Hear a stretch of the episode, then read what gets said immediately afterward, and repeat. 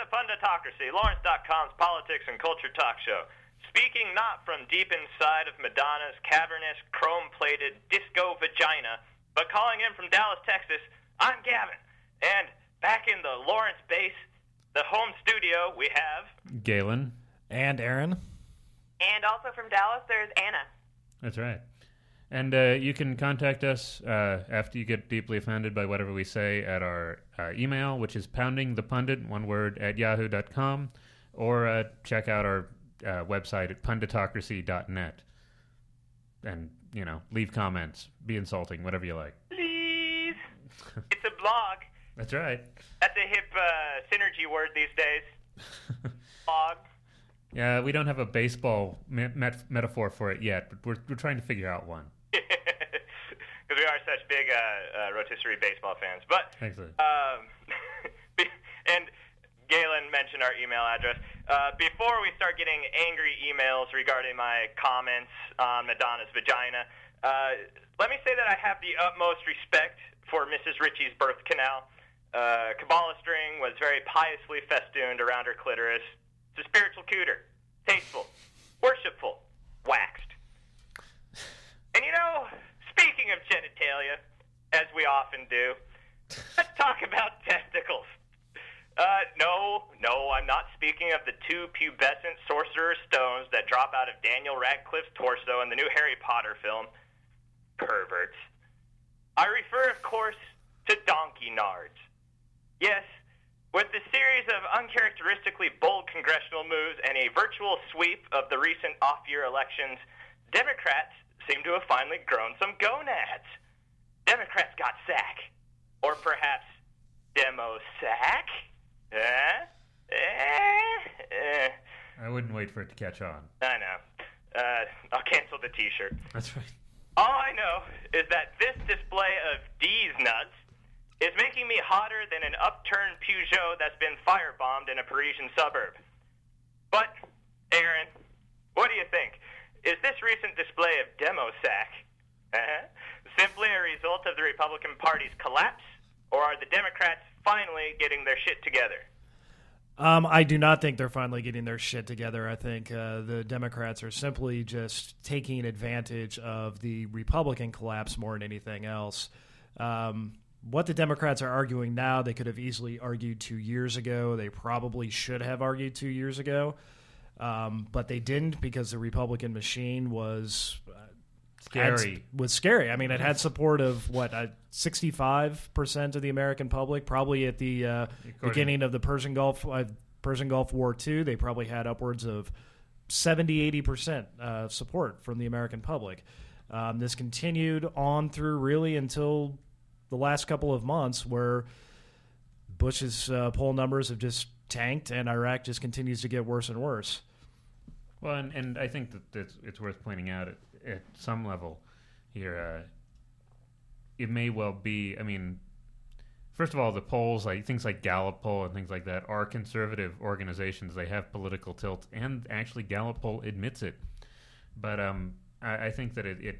Well, I'm glad the Democrats are actually doing something. It doesn't actually speak to their bravery that they've waited until not just a meltdown, but like the end of the meltdown. Things are continuing. They're, they've melted down so low.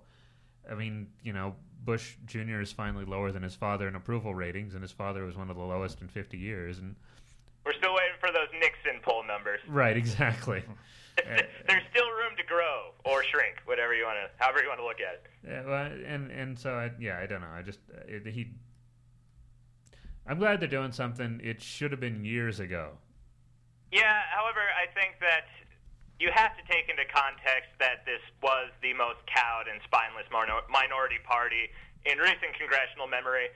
So I think that their recent moves are all the more remarkable. So I think that they, they should be encouraged and uh, it should be lauded. And I think that uh, Harry Reid, the uh, Senate Minority Leader, leader of the Democrats, has actually been uh, quite the effective opposition leader, actually shutting down the Senate to try and prod Kansas's own uh, uh, senior senator uh, into completing the intelligence investigation on how the intelligence leading up to the Iraq War is manipulated. Um, the Democrats in the House teamed up with a few non-suicidal Republicans and uh, defeated the draconian budget cuts that were being pushed through. Actually, scrapped the ANWR drilling provisions, which was shocking. Well, a lot of the draconian cuts made it, didn't they? Uh, scaled back. Yeah, yeah. There's only so much they can do. They're still a minority party, but they killed the worst budget, and there's still a really bad one. But uh, there's still a chance for that to get killed in the Senate. Uh, and again, uh, I think that there are some moderate Republicans out there who don't want to get skinned in next year's elections, and I think that they're going to be forced to find consensus with the Democrats. And I think that does speak well to the uh, Democrats' uh, political maneuvering and their parliamentary skills. Well, is it wasn't? I mean, it, the budget passed in the Senate only by two votes. The fifty billion cuts, and so we, we know it's very close. Yeah.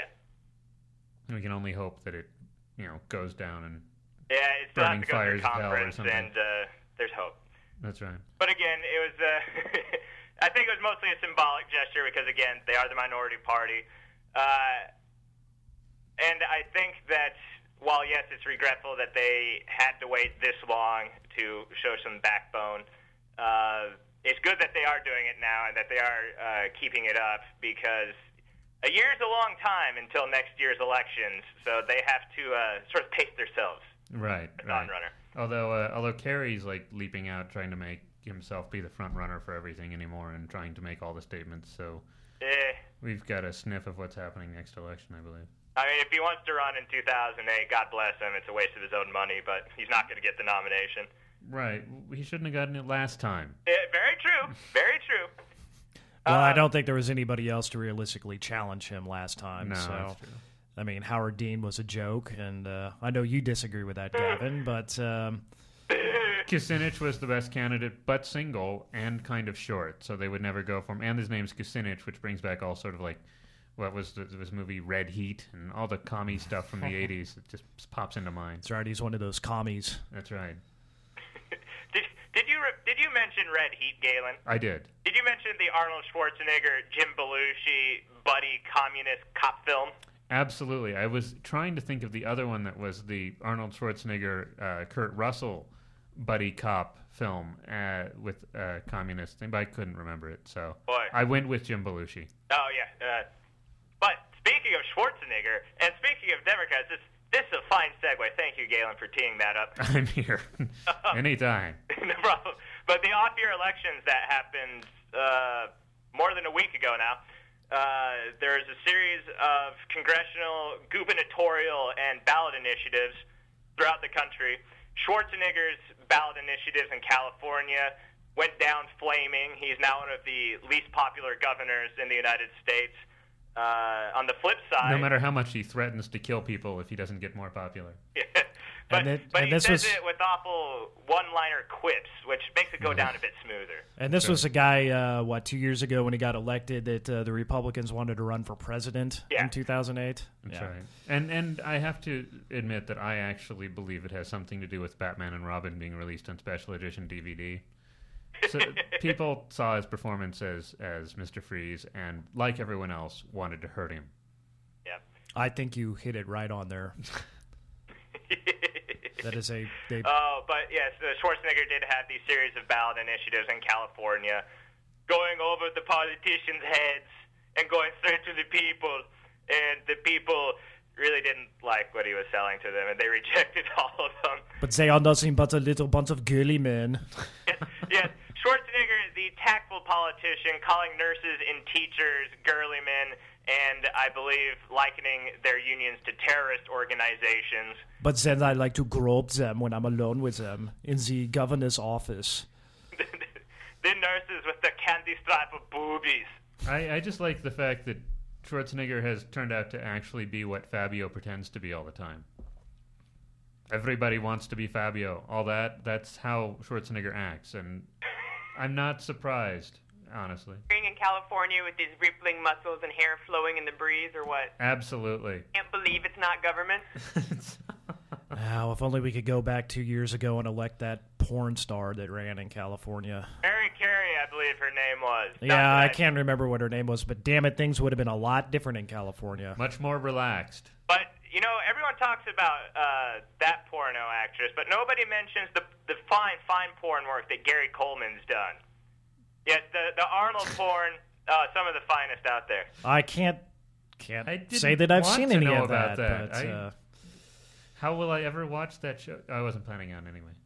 Really.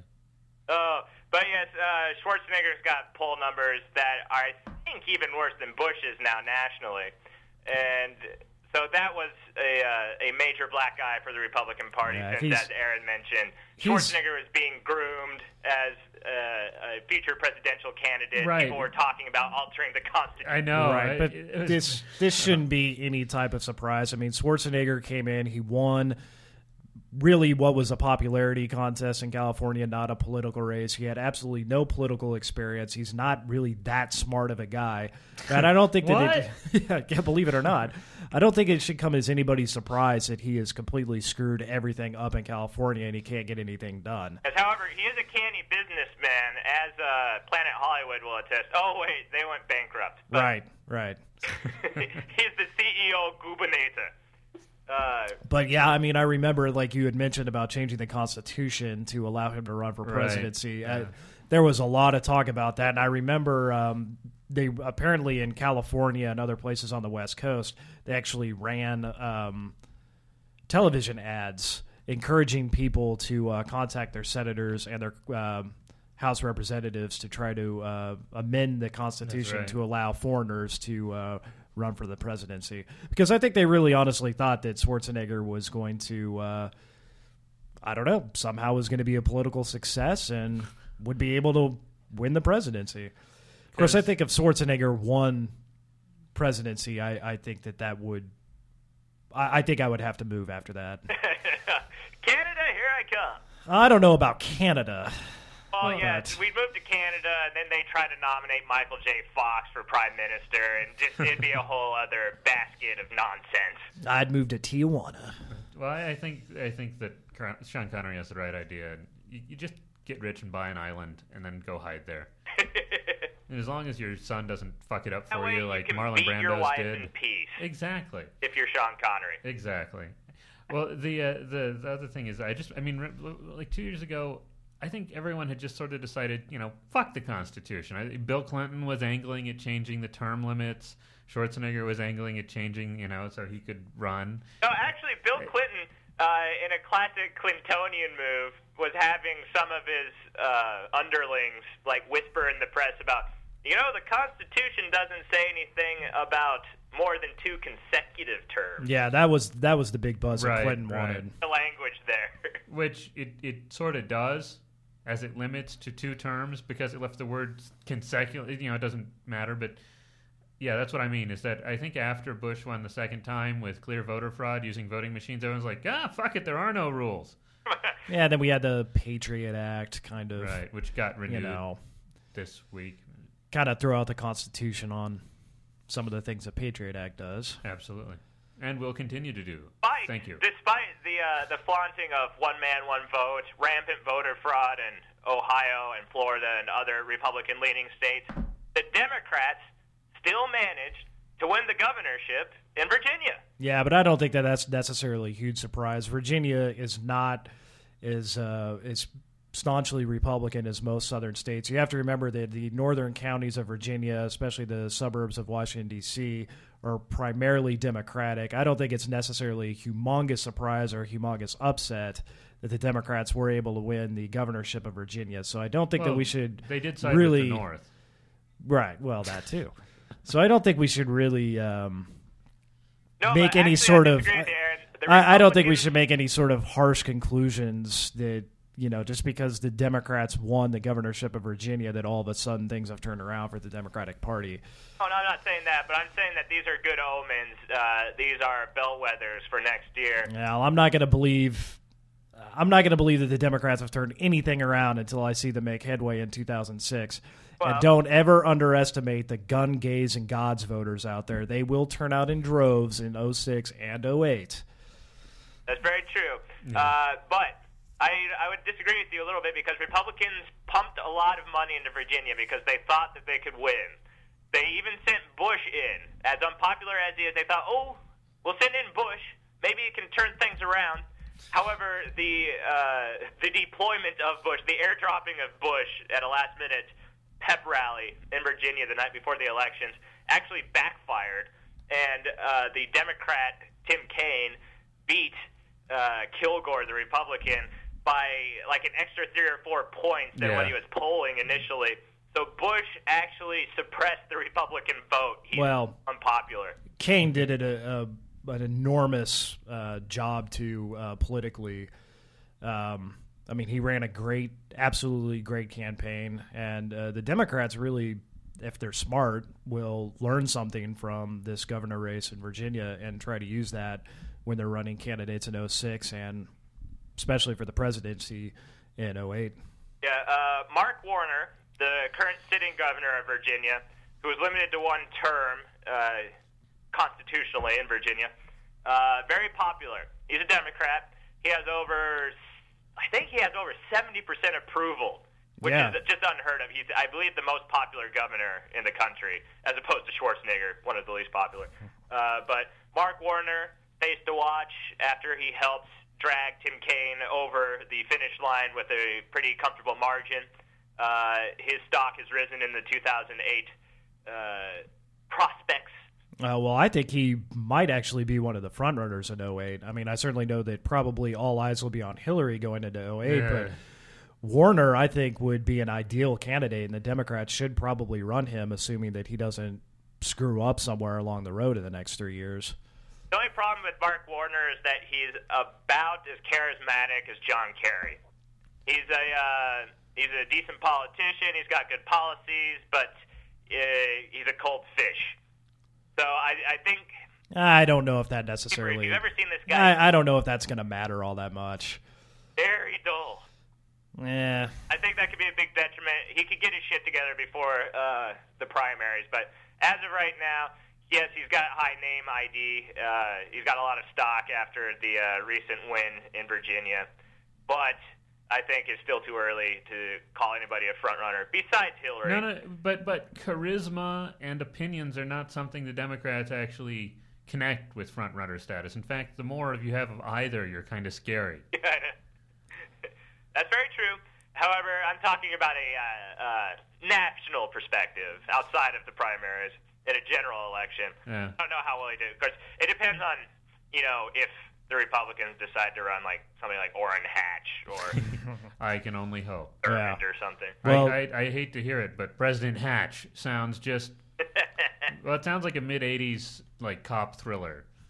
That sounds like a porno that I saw Gary Coleman in. Actually, Well, apparently Warner is now going to be traveling to New Hampshire and to Iowa to start, uh, I guess, at least making some preliminary headway in um, a potential presidential run in 08. So, I mean, I think that he's probably already setting himself up and to he's already, be. he's already got a political action committee set Right. up, an exploratory committee. He's got people on the ground. Yeah, he does have people on the ground. I think that even if he doesn't um, win the Democratic nomination, he's probably going to be a pretty uh, a pretty decent VP nominee for anybody that will win the Democratic nomination. Very true. In fact, some I think some Democratic strategists like him more in the vice president's vice presidency sort of. Um, He'll he'll kind of uh, fill the Gore position, yes. Clinton Gore team. So Well, I've heard Warner speak. I mean, I guess I'm just so used to Kerry and Gore and all the recent Democrats that we've had, but uh, I mean, he doesn't seem like You've he's. been. He has modulation in his voice. It doesn't sound like he's that boring. I mean, He's pretty dull, though. well, uh, but hey, Dole might be exactly what the American people are looking for after eight years of scandal and war from the Bush administration. So who knows? Hey, Hell. they may be Machiavellian psychopaths, but they're entertaining. Very true. who's who's the sociopath you'd most like to have a beer with? probably George Bush. well, yeah, he always wins that poll. Well, no, actually, Lewis Libby, I think. Scooter. war Scooter. criminal that you'd most like to smoke a joint with. Well, that'd be Dick Cheney. Yeah, just get him high and paranoid, drop him off a cliff somewhere. If when he, you know, lands and is all right because of his scaly exoskeleton, we can all be surprised and it Or be a medical when Dick miracle. Cheney gets the munchies, he does resort to eating human flesh. That's right. He warned. Warned. yes, exactly. Uh, Put him one, in uh, that Another mask aspect I'd like to talk about the Virginia governor's race is the use of religion and faith in that election, and how Tim Kaine very skillfully, uh, especially as a Southern politician, used his own faith as a devout Roman Catholic to argue against the death penalty. Yes, and that was absolutely an amazing speech that he gave on that. I don't know if Yeah. any of you guys heard that, but Yeah. uh, the Democrats should learn from this. I mean, one of the main reasons why they haven't been winning elections is because of this disconnect that um, people of faith, people that are religious, have from the Democratic Party. So I think the Democrats can learn a lot from Kaine and his use of religion in this campaign. But you, Well- you know who's responsible for this sort of turnaround in the Democrats' public posturing on religion, don't you, Aaron? Oh no, who would that be, Gavin? Howard Dean. Oh, Howard bullshit. Dean, no, Howard Dean, ever since he was running for president, has been talking about ways that the Democrats can talk about their values that uh, that and their faith that fits in with tr- actual American values. Uh, and Tim Kaine did this very skillfully, talking about his faith as a Roman Catholic, how he opposes the war, how he opposes the death penalty. Uh, he does oppose abortion too, but he's not for limiting it. So, uh, yes, I think that Howard Dean uh, and the the rest of the Democrats uh, have been studying this race closely, and I think you will see more of this sort of talk next year, especially in the southern states. Well, I think it's it's. I I do worry about the separation of church and state because if they're both going to start using it, what needs to happen is the whole thing needs to be redefined. Uh, it's good to say I have my values placed on, but to, to say it comes from a church and everything else is a bit worrisome to me. I have full respect for religion, but there is a reason the separation of church and state exists. That's true. That's true. And uh, Yeah, but if you're going to get elected, if you're a Democrat and you're going to get elected to political office, you kind of yeah. you, you don't really need to be thinking about that right now. Just use faith and then worry about it later. a lot of people are under, understand when talking about your values, and Democrats have lacked that for like the past 40 years. And uh, religion's the easiest way to connect with the American people and talking about your values. Is through religion. Well, unfortunately, the problem is actually, I think the problem is in a lot of ways is that the Republicans already have that, and so they're falling directly into the same frame of debate. And and uh, you know, it's not changing anything as long as the Republicans created that frame, which they did. They get to manipulate it. They know the rules. They create the rules. However, uh, they've set a trap for themselves now that they're so mired in scandal and hypocrisy that they've uh, kind of tied their own noose, which the Democrats can now yank and snap some vertebrae. So I think that the uh, the religious posturing from uh, the Republicans uh, will backfire on them, and the Democrats can exploit that, which I think Virginia is a good example of. Virginia is a good example, but we'll. I'm probably not going to be convinced until we see it nationwide. Yes, very true. But it also kind of depends on who the Democrats run too. Yeah, that's wide open right now. Um, although I would like to talk, uh, Hillary Clinton's front runner status was mentioned earlier, and uh, I have in the past said that Hillary actually is electable nationwide. However, I really don't. Th- she's quickly, quickly losing support amongst the Democratic base due to her unwavering support for the war in Iraq and her refusal to admit that her vote uh, for authorization in the Senate was a mistake. And I think she's uh, quickly falling in stature amongst the Democratic voters. And uh, unless she has a quick turnaround, I think that uh, her chances are severely limited. Well, I hope so. Honestly, Yeah, I, I- this is nothing. You know, people. I, I've said this, and people are like, uh, you know, well, you know, it's time we had a woman. It's like just because you need a woman, and we do, don't pick the first one that comes by. you know, she she is a manipulative, power hungry person. You don't want those people in power. I mean, they are all the damn time, but you don't want them in power. And she is, I mean, there. I she is just so bad on almost every issue. She makes her husband look downright liberal, and he wasn't. He was a closet Republican. Yeah. Yeah. Well, I, I disagree with you, Gavin. One of the reasons why I do not want to see Hillary run in 08 is because I do not believe she is electable. Uh, one of the, the really the main reasons is is because if you want to talk about mobilizing the Republican base, the Republican base absolutely hates her. Um, I think that in a, a poll that I saw, of course, you can just take this for what it's worth, but uh, something like 45% of the American public said they'd rather eat broken glass than vote for Hillary Clinton. That's not good. Um, also, if she runs, she's going to be running in the shadow of her husband. And She'll his, gladly do that too. She'll his- run on her husband. his policies and everything that he did for eight years, the Monica Lewinsky scandal, all of it will all come back to surface in 08, and it's going to make her very, very difficult Well, for her to win. And I've Simply. always argued that the Republicans are going to drive up the negatives of whomever runs. They did it with Kerry, decorated war veteran, Uh, not necessarily. I mean, if somebody like Warner runs, or if somebody, I, I mean, I don't. And Just off the top of my head, I can't think of But some of the other governors out there. fine. But uh, and Hillary is was popular amongst the base, and that's what would have put her. Oh, that's I mean that was Bush's strategy to mobilize his base um, and to suppress the Democratic base, which uh, he did just enough in the last election. Uh, Hillary would have mobilized enough people, I think, uh, to make it plausible she could win. But with her position in Iraq, on Iraq, I think uh, her one trump card that liberals do love her and a majority of the Democratic Party loves her. I think that that rationale is eroding because she's very stubbornly refusing to change course in Iraq. well, just because the liberal base supports you doesn't mean that you're going to get elected in a popular vote. I mean, Uh, they we're- need to find somebody that's going to be able to cross party lines, plain and simple. And Hillary, I do not believe, in my opinion, can do that. I, I, I happen to agree, and I think that she will.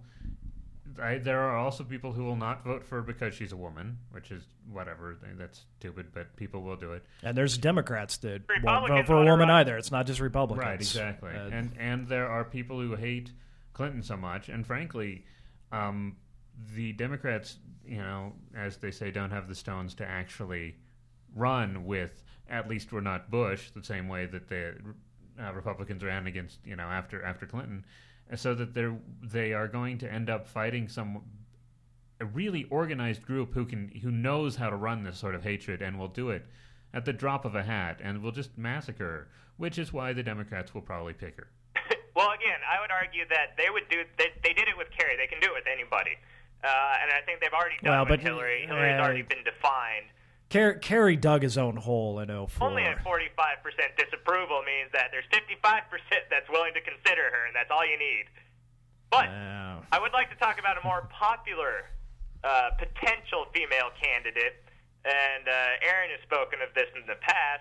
Apparently, uh, Time Magazine has an article discussing whom, Aaron? Oh, um, our beloved governor Kathleen Sebelius, who uh, uh, the new Time magazine just came out and they ranked the uh, five best governors and the five worst governors. Surprisingly, I don't believe Schwarzenegger was on the five worst. People forget he's a governor. Um, I don't know, but um, Kathleen Sebelius, to my surprise, was on Time's list for uh, the top five governors, which is kind of came as a little bit of a surprise to me. I mean, uh, granted, I don't follow Kansas politics as closely as I probably should, um, but they Don't actually. I mean, they are some of the most frustrating, irritating things you'll ever find. So you're probably doing better as far as stress level goes. probably.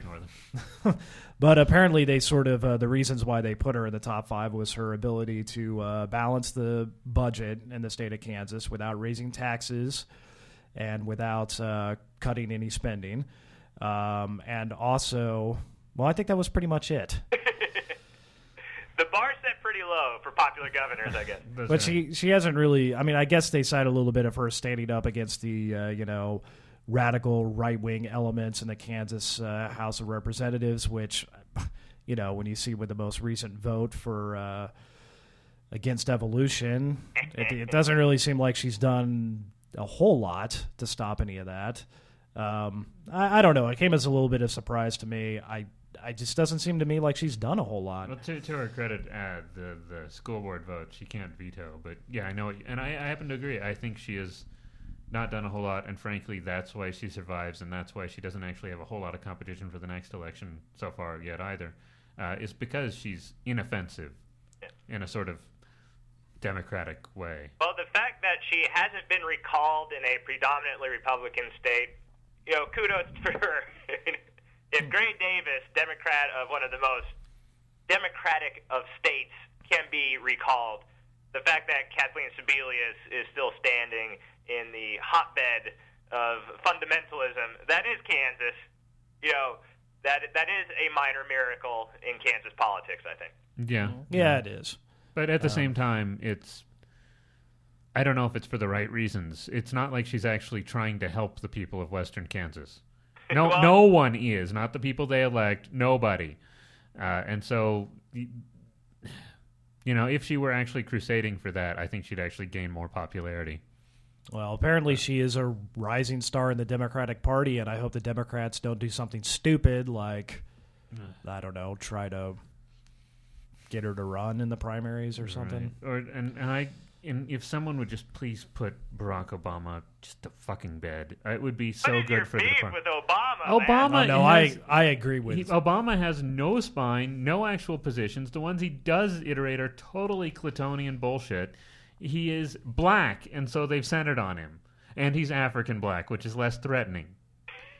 Well, and, and it's just he is not he is not what this country needs. He is another bullshit politician of a slightly different shade, and frankly, it's racist that they're centering on him because of that. Oh, don't worry, Galen. He's still a freshman senator. He's not going to run. Uh, he is, oh, I don't know about that. He thinks he's the world's greatest thing. I mean, I- to hear him interview, he's like, yeah, I, you know, and he's very much a, a fan of himself, which I, more I, power to him. I agree with Galen completely on this. I think that he very well may try to run in 08. I mean, his popular popularity really gained uh, when he made his speech at the Democratic National Convention, and everybody looked at him and said, "Oh, well, there you go. If Kerry loses, there's the next guy that we're going to run because he's young, he's popular."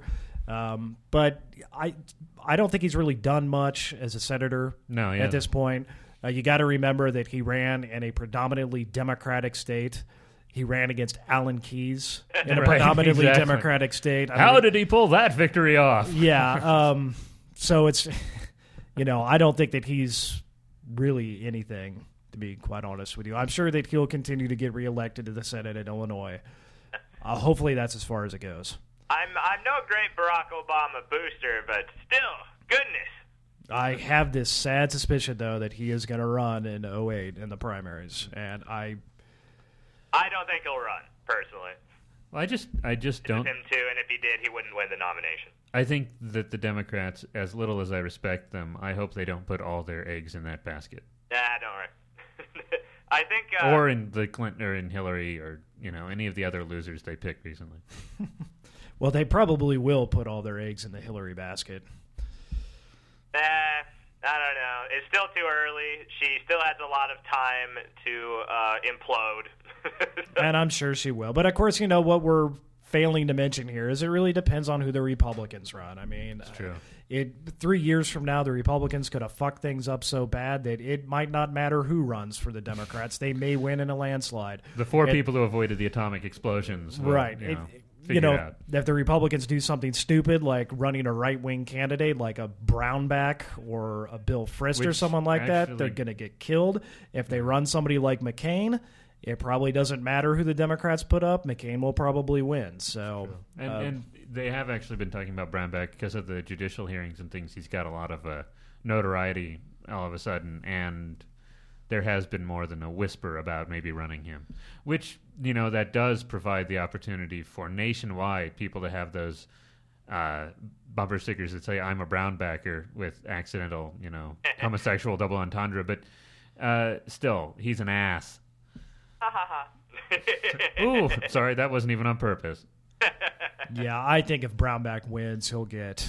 Uh, yeah, if Brownback wins, I think um, if wins the um Republican nomination in 04, that will be the best thing for the Democrats. I think that uh, if Brownback wins, he will get absolutely destroyed by any Democratic candidate.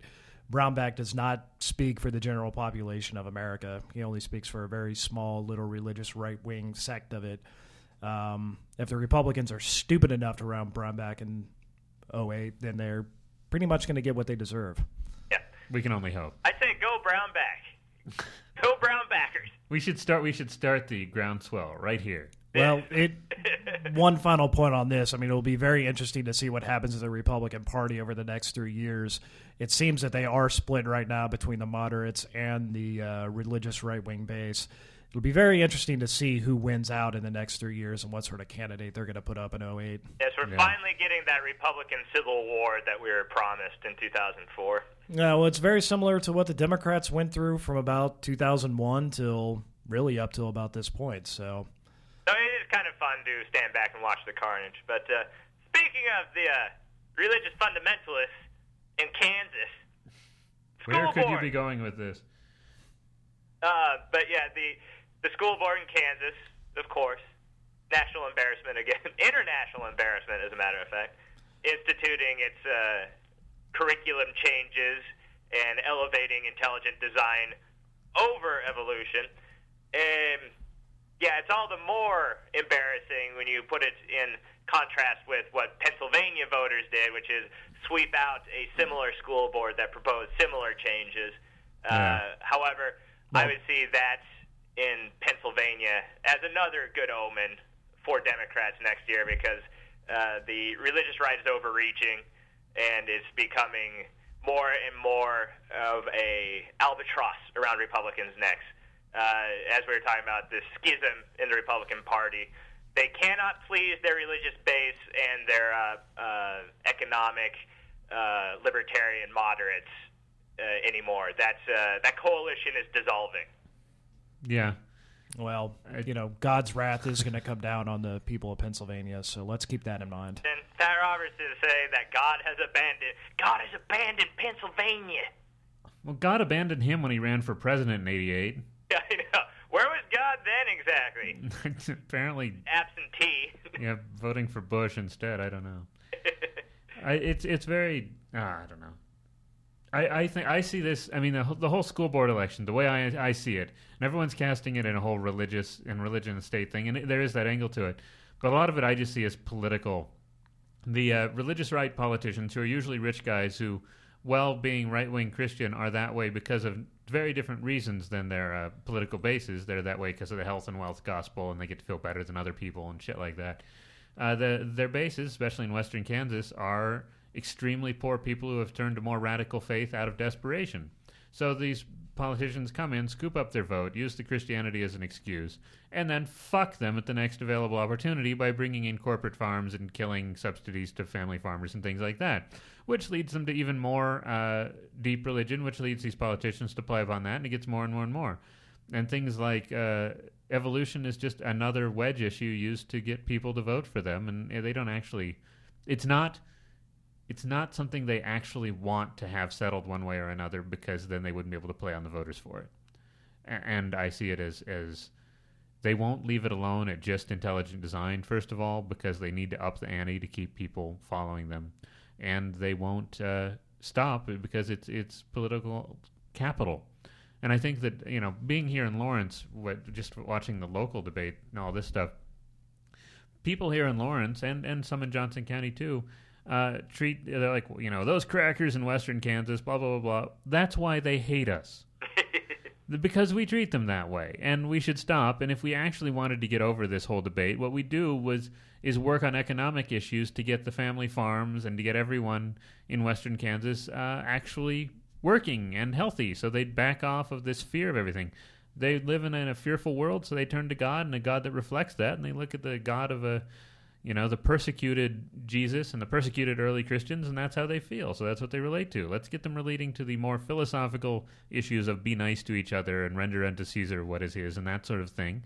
And uh, separation of church and state. It all depends on economic issues, not to be too Marxian. Uh, and people in like Lawrence and other intellectuals across the nation need to get the stick out of their asses and start talking to these people as equals instead of talking down their noses to them because that just alienates them further.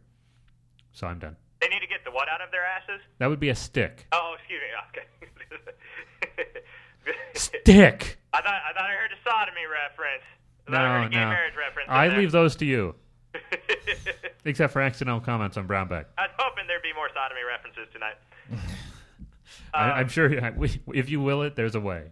but yeah, it's all very good points, Galen. But I do think that the Republicans are overplaying this card, and that eventually I hope so. The uh, the people in Western Kansas, just as an example of the blue collar voters, not not blue collar comedy, mind you, but blue collar voters. Because those assholes are rich. Yeah, yeah, done. I'd rather not. But uh, yes, I think finally um, these voters they're not stupid. And Oh, a lot of them are. hopefully people. I really don't think anybody in Lawrence or Johnson County thinks those people are stupid. Oh no no no! The things you hear, even from professors up on campus, uh, it's just. I mean, the way that we all feel treated by the coasts, where you know, as as I, I've been told from people who live out there, it's like you're from Kansas. No one's actually from Kansas. That's exactly the way they feel treated by East Northeast Kansas. Is if we, you know, we are the coasts to them. We treat them just as shitty as we're tra- treated by the coast. And the people on the coast don't even acknowledge their existence. Yeah, yeah, We're known as flyover country. exactly. Flyover country. Yeah, that's that's how we're viewed. No, no, that's actually hilarious. Last time I was in Las Vegas, I was talking to a guy from New York, and I told him I was from Kansas, and um, his first response was, "Oh, well, I flew over Kansas coming into Las Vegas." Yeah.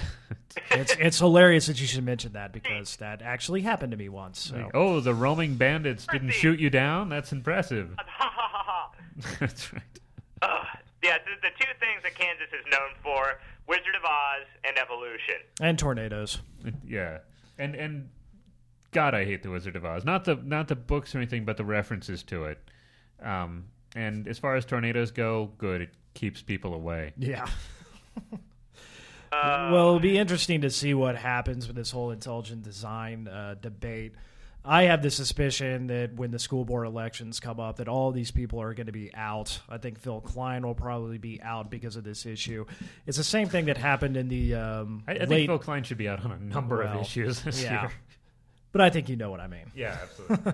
um, you know, the same thing happened in the late '90s when this issue came up, and the end result of it was is that people went out and they voted more moderates in, people that aren't going to try to push intelligent design or try to push a banning of evolution or try to push a banning abortion or any of those sorts of uh, far right policies. So. I think just because this issue has passed now, I don't necessarily think that it's going to um, necessarily going to continue to these sorts of issues are going to continue to be pushed through in the state of Kansas. So Speaking of tornadoes and Pat Robertson claiming that some sort of natural disaster is going to befall Pennsylvania because they decided not to emphasize intelligent design, uh, how exactly do you explain uh, all the tornadoes in Kansas if that's the case? No, supposedly the most God-fearing Republican state in the union. Right. Well, we won't even bring up Florida and Louisiana. Yeah, Uh, well, the tornadoes in Kansas don't actually usually hit many people. that's true. well, and they don't ever hit Lawrence, which you know we're. Hey, the one time they did, they took out a Kmart. That's right. That's right. Yeah. So it's it's they're not hitting the you know the devil city with all the rampant homosexuality and liberalism. No, no, they hit Jefferson Commons like two years ago. That's true. Well, that is a pit of sin the and coke inequity. orgies that are going on in there. Those hot girls gone wild, wet T-shirt, blow off of your bunghole orgies. It's just, oh, oh goodness. At least that's what I hear on the internet. Well, Pat Robertson's comments are just ridiculous, and um, For a change. the more the more type of comments that he makes like this, it's just the worse he is going to look, the worse the religious right is going to look, and the worse the Republican Party is going to look. So, Yes, you know, Pat Robertson should continue to Yeah, please do.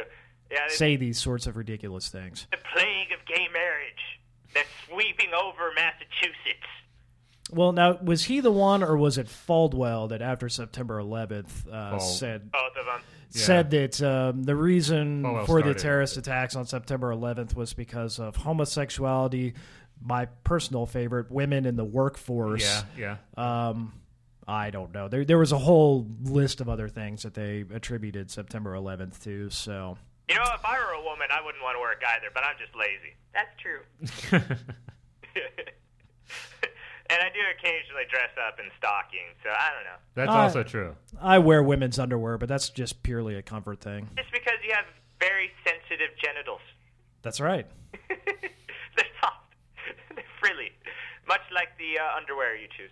Uh, but when we were talking about how eventually voters in the Republican Party are going to wise up, that these are just window dressing issues, wedge issues, and I think uh, on top of that sort of Pat Robertson loony overreaching, uh, the other big issue that will be uh, wising people up to the Republican mismanagement of this country is Iraq, because Iraq is uh, tearing the Republican Party apart, is driving down uh, their numbers, and uh, we're now finally getting into a withdrawal debate in the uh, House and the Senate, thanks to John Murtha, uh, conservative Democrat from Pennsylvania, decorated war veteran, uh, first Vietnam veteran to right. be nominated to the House, suggested that uh, within the next six months, a series of uh, benchmarks should be set to begin the withdrawal of troops.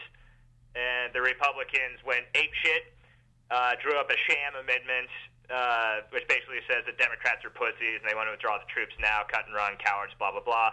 Uh, it was voted down. But as a result of this, there is now actually talk within the Congress about ending the uh, debacle in Iraq.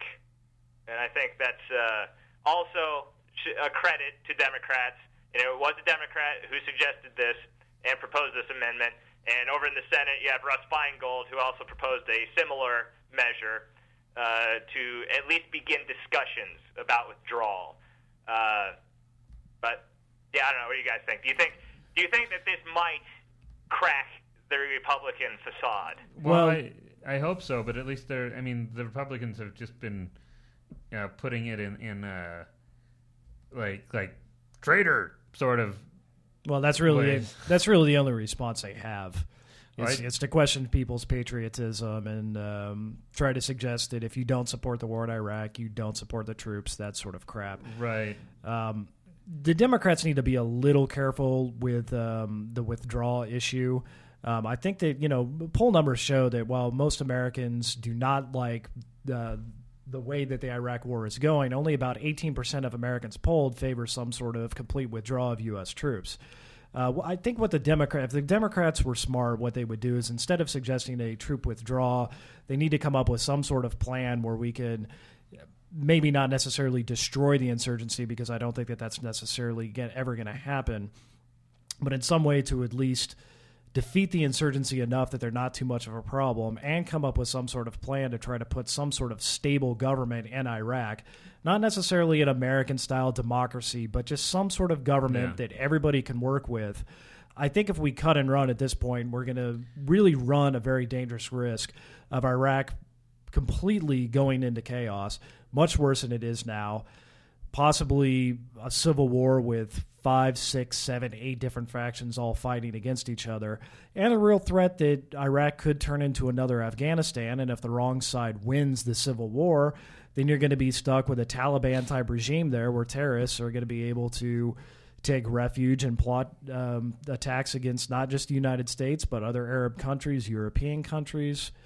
So that's a good thing. That I don't. I don't think that we can necessarily cut and run so to speak. Well, but I, I watch your language, Aaron, because that's pretty much a Republican talking point there: cut and run. Well, no one has suggested cutting and running.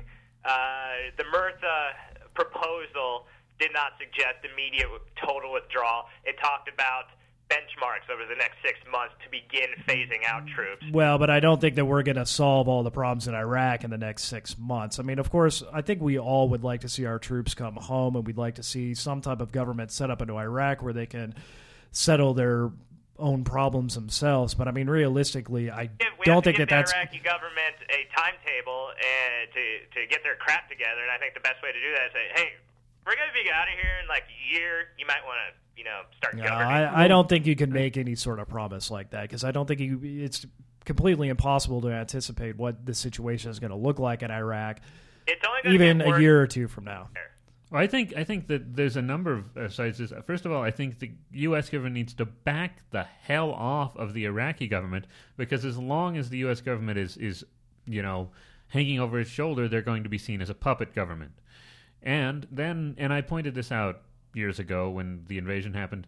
They need to work on public works rather than uh, cronyism and oil contracts and actually make the Iraqi people comfortable. Uh, that's where a lot of the, the anger comes from, is because we are blowing them up, so we're a target. The insurgency are blowing them up because they're attacking us mainly, and the puppet government that is the way they see it, because the, the puppet government is supposedly connected to us, and because the people are unhappy. They still don't have a lot of water in places, and they don't. I mean, well, they're deserts, so they don't have running water in places. They don't have electricity in places. We're two years on, people. Because Halliburton's doing such a great job on its no bid contract for rebuilding the infrastructure. Exactly. Get the those assholes out of the way. Rebuild the infrastructure. Let the Iraqi government be. Let Iraqis do it. Yeah, exactly. Give them you- the job. Give them the money. Uh, but I mean, and, and on some level, I really this is this is like we have little rich kids who were taken care of their entire lives and never had real jobs till their daddies bought them a baseball team, uh, setting all this up and don't understand the idea of letting the Iraqis take responsibility for themselves. Also, partially because they think that then they wouldn't get all the oil kickbacks, etc. But if they want this to end, we have to get out of there because we're being attacked, and that's one of the reasons the insurgencies are moving. The insurgents are moving to Iraq, uh, but also they have to learn to do it themselves, frankly. And I think we should we should not just whoop we're gone, but we do need to set a deadline and we need to just start removing ourselves. Because nothing's going to happen until we give the uh, provisional government a deadline. Like, um, and I would argue that Iraq is already in the midst of a civil war. Yeah, It's estimated that a majority of the insurgents are not foreign fighters, but in fact, native Iraqis, which and their most of the attacks are on the coalition government, which is the definition, I think, of a civil war insurgency. yes, Uh, and also, Iraq is now, thanks to our presence, a terrorist staging ground, as evidenced by the recent bombings in Jordan. Al Zarqawi is comfortable enough and entrenched enough in Iraq that he's able to plot bombings in other countries from Iraq. yeah, exactly. Uh, Well, then how do you go about defeating that? you you got we have to leave. We have to leave, and we have to uh, let the political process take its course without us, as Galen said, uh, ramming our fist up the government's ass. Oh, well, And I, I really do think that the only way for Iraq to even come close to stabilization is for us to leave and uh, to set a deadline, not not for us, but for the provisional government. Uh, because as long as we're there, violence is going to continue. More people are going to die. That turns into a cycle where that fuels the insurgency even more, and resentment is built against us, and that becomes a recruitment tool for terrorists in the entire region. Uh, we have to start bringing the troops home. And and I think that it, a lot of the interesting. Well, first of all, I, I love the idea that because someone is suggesting that possibly they were lied to, Coward! Uh, yeah, first of all, a quote from Dick Cheney. This revisionism is the most corrupt and shameless variety. It has no place anywhere in American politics, and much less the United States Senate. Uh, he would know, frankly. Uh, the, his all of his comments have been fact checked on factcheck.org, on even NPR. You'll find the BBC's up front just flat out laughing at him because he's lying so much. It, it stands out. Uh, it's not revisionism. They were lied to. Yeah. And if they admitted this and said, well, it was a mistake or whatever else, there should be an entire investigation into this, whereas there supposedly is, but it's not actually that deep. We need to do a whole independent council or whatever it is. Uh, And until Democrats uh, regain one of, if not both of the houses, there's not going to be an investigation, Right. as seen by the foot dragging of uh, Pat Roberts and the Intelligence Committee's investigation into the Bush administration's conduct and use of intelligence in the run up to the war. and the Democrats need to lock the Senate down every afternoon about tea time, just before dinner, uh, until the Republicans are so hungry and pissed off they just do it. Damn it! I wanted to go to Outback Steakhouse, man. That's right. All right, you can have your committee. and and and uh, I also I just okay. I enjoy the idea uh, in a sarcastic way. I enjoy the idea that the uh, by people saying we need to be out or that possibly the war is legitimate things, we're hurting the troops. Bec- uh, that that is No, I'm afraid the car bombs are what's hurting the troops. Right, and, and and let's face it, the troops are over there in a place where they are dying, where every day they are hated, and they're having to make themselves believe something for pure survival. I'm sure they do believe they're doing the right thing, and then they are trying in their heart of hearts.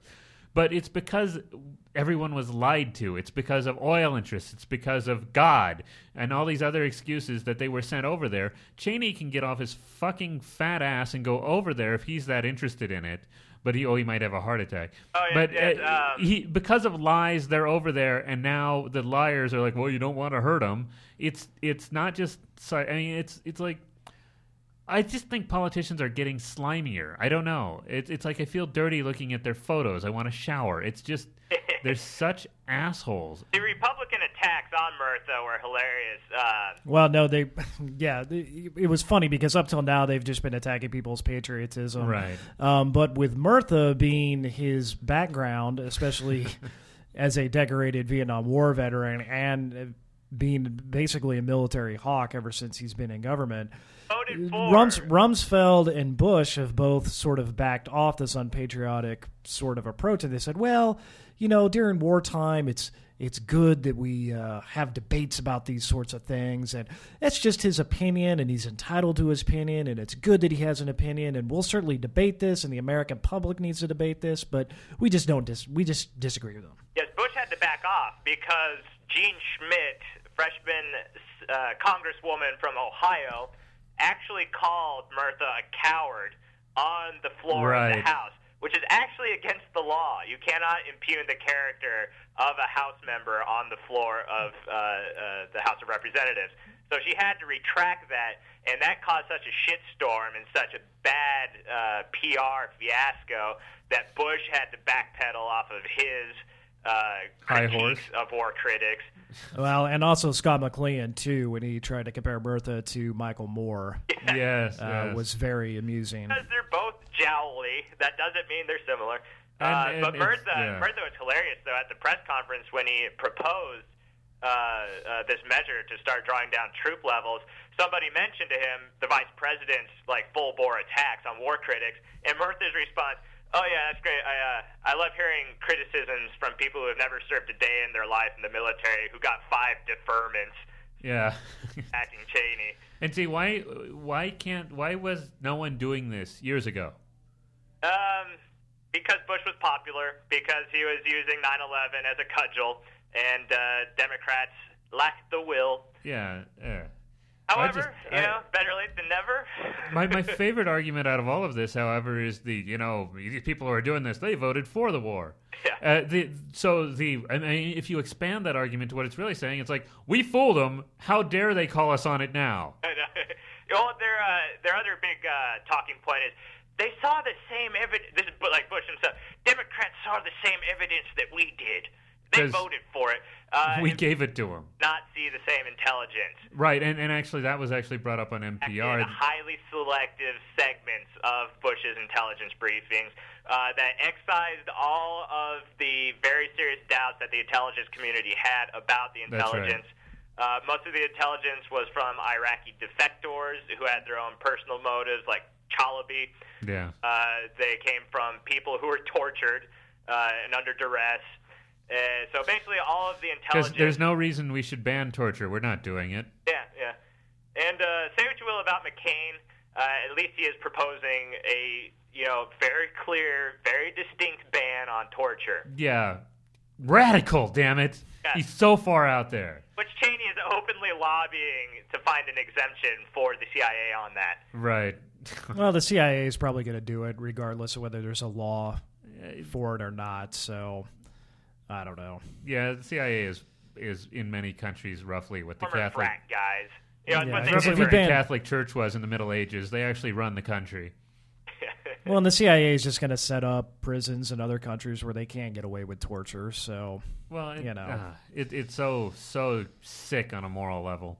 But I, I think that the the issue a- at hand here, a lot of it, is that that hopefully, I hope, getting out into the the, the, the world is how how scummy these people are, and we can only hope that that people are like, wow, wait a minute, and. May, but I actually I don't. Since Fox News and things like that is covering it, it probably won't. Yeah, a combination of Iraq, uh, the ongoing scandals involving Tom DeLay and Bill Frist. Oh, and there's another. There's a big juicy scandal just waiting to explode. Uh, Jack Abramoff uh, one of the most disgusting human beings on the face of the planet. Uh, the most powerful Republican lobbyist in Washington D.C. Yeah, yeah. Under several investigations right now, one of which involves a mob hit in Florida.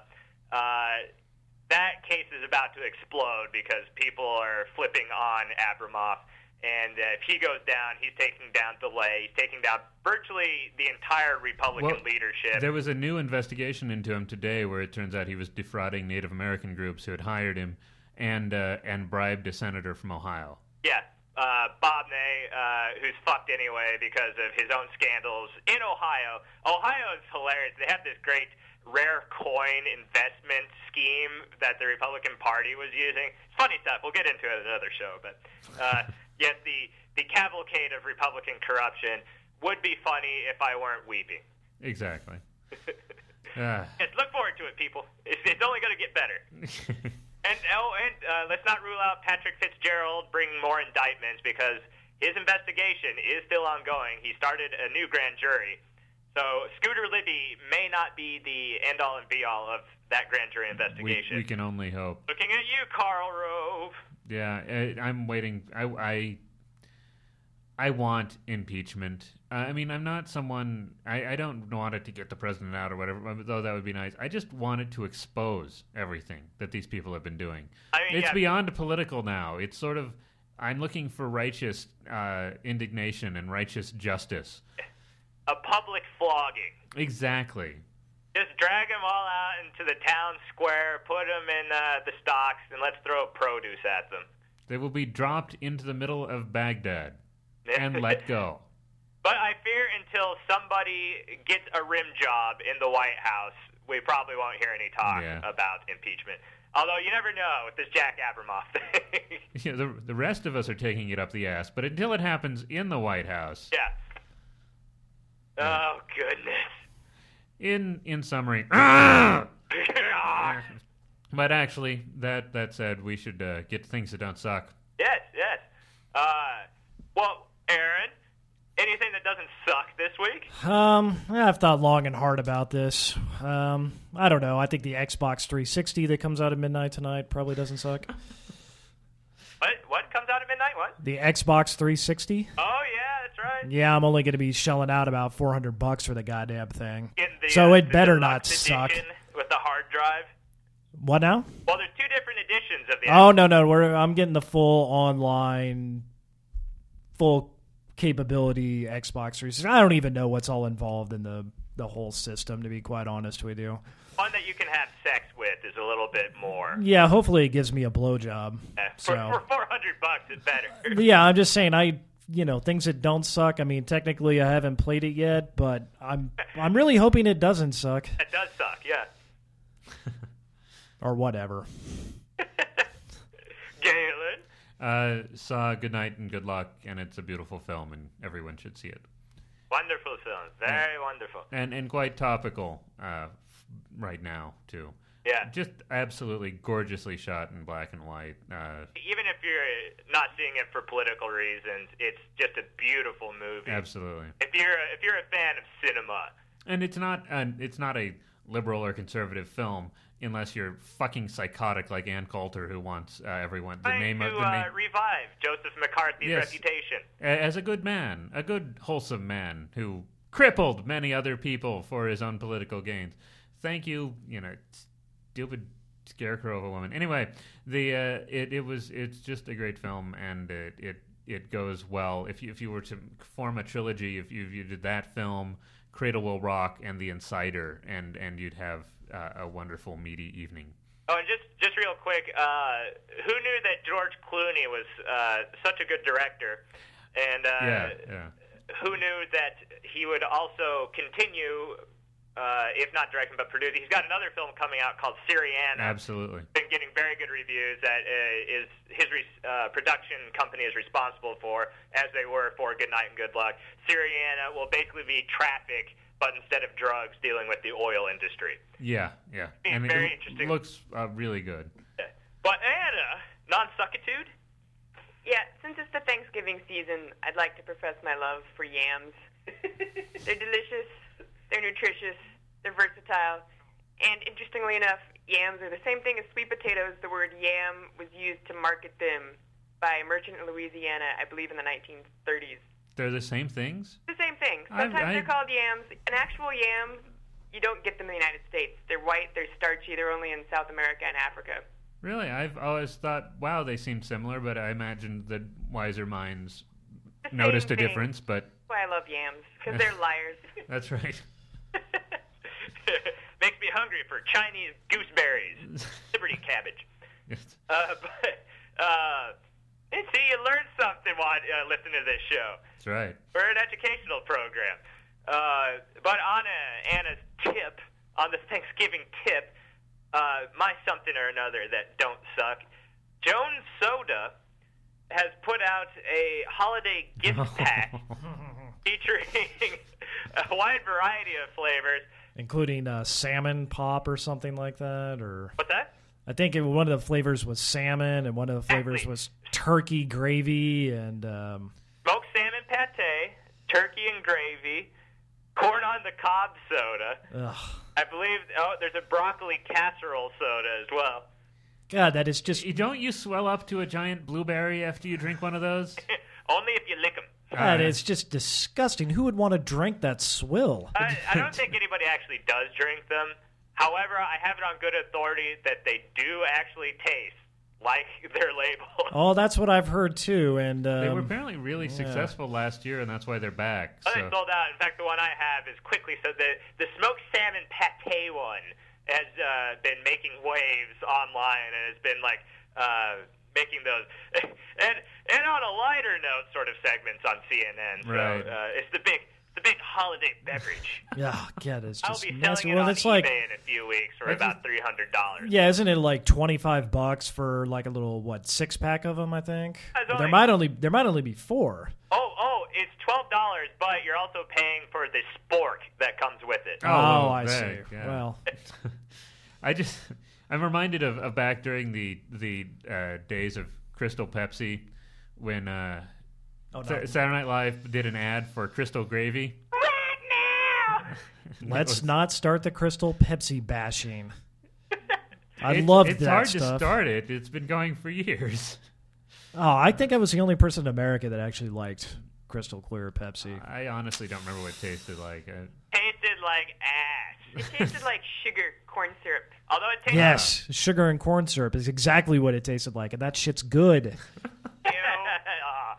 You're swigging on it Yeah, right now. You're just chugging Karo straight out of the bottle. And I've only done that a couple times. haven't least slept mix in it four with days. vodka. yeah. Ugh. Well, before we go, we should uh, now that you've listened to the episode and are royally pissed off and grossed out, uh, email us at poundingthepundit at yahoo.com or go to the uh, website punditocracy.net and leave us mean comments. Please, uh, if they're mean enough, we'll read them on air. Yeah. Uh, but I do believe we probably have reached the end of this long and winding podcast. Absolutely. uh, in Lawrence, we've had, Galen, and Aaron, and in Texas, we have, Anna. and I'm Gavin, and you have been listening to Punditocracy. Bye bye.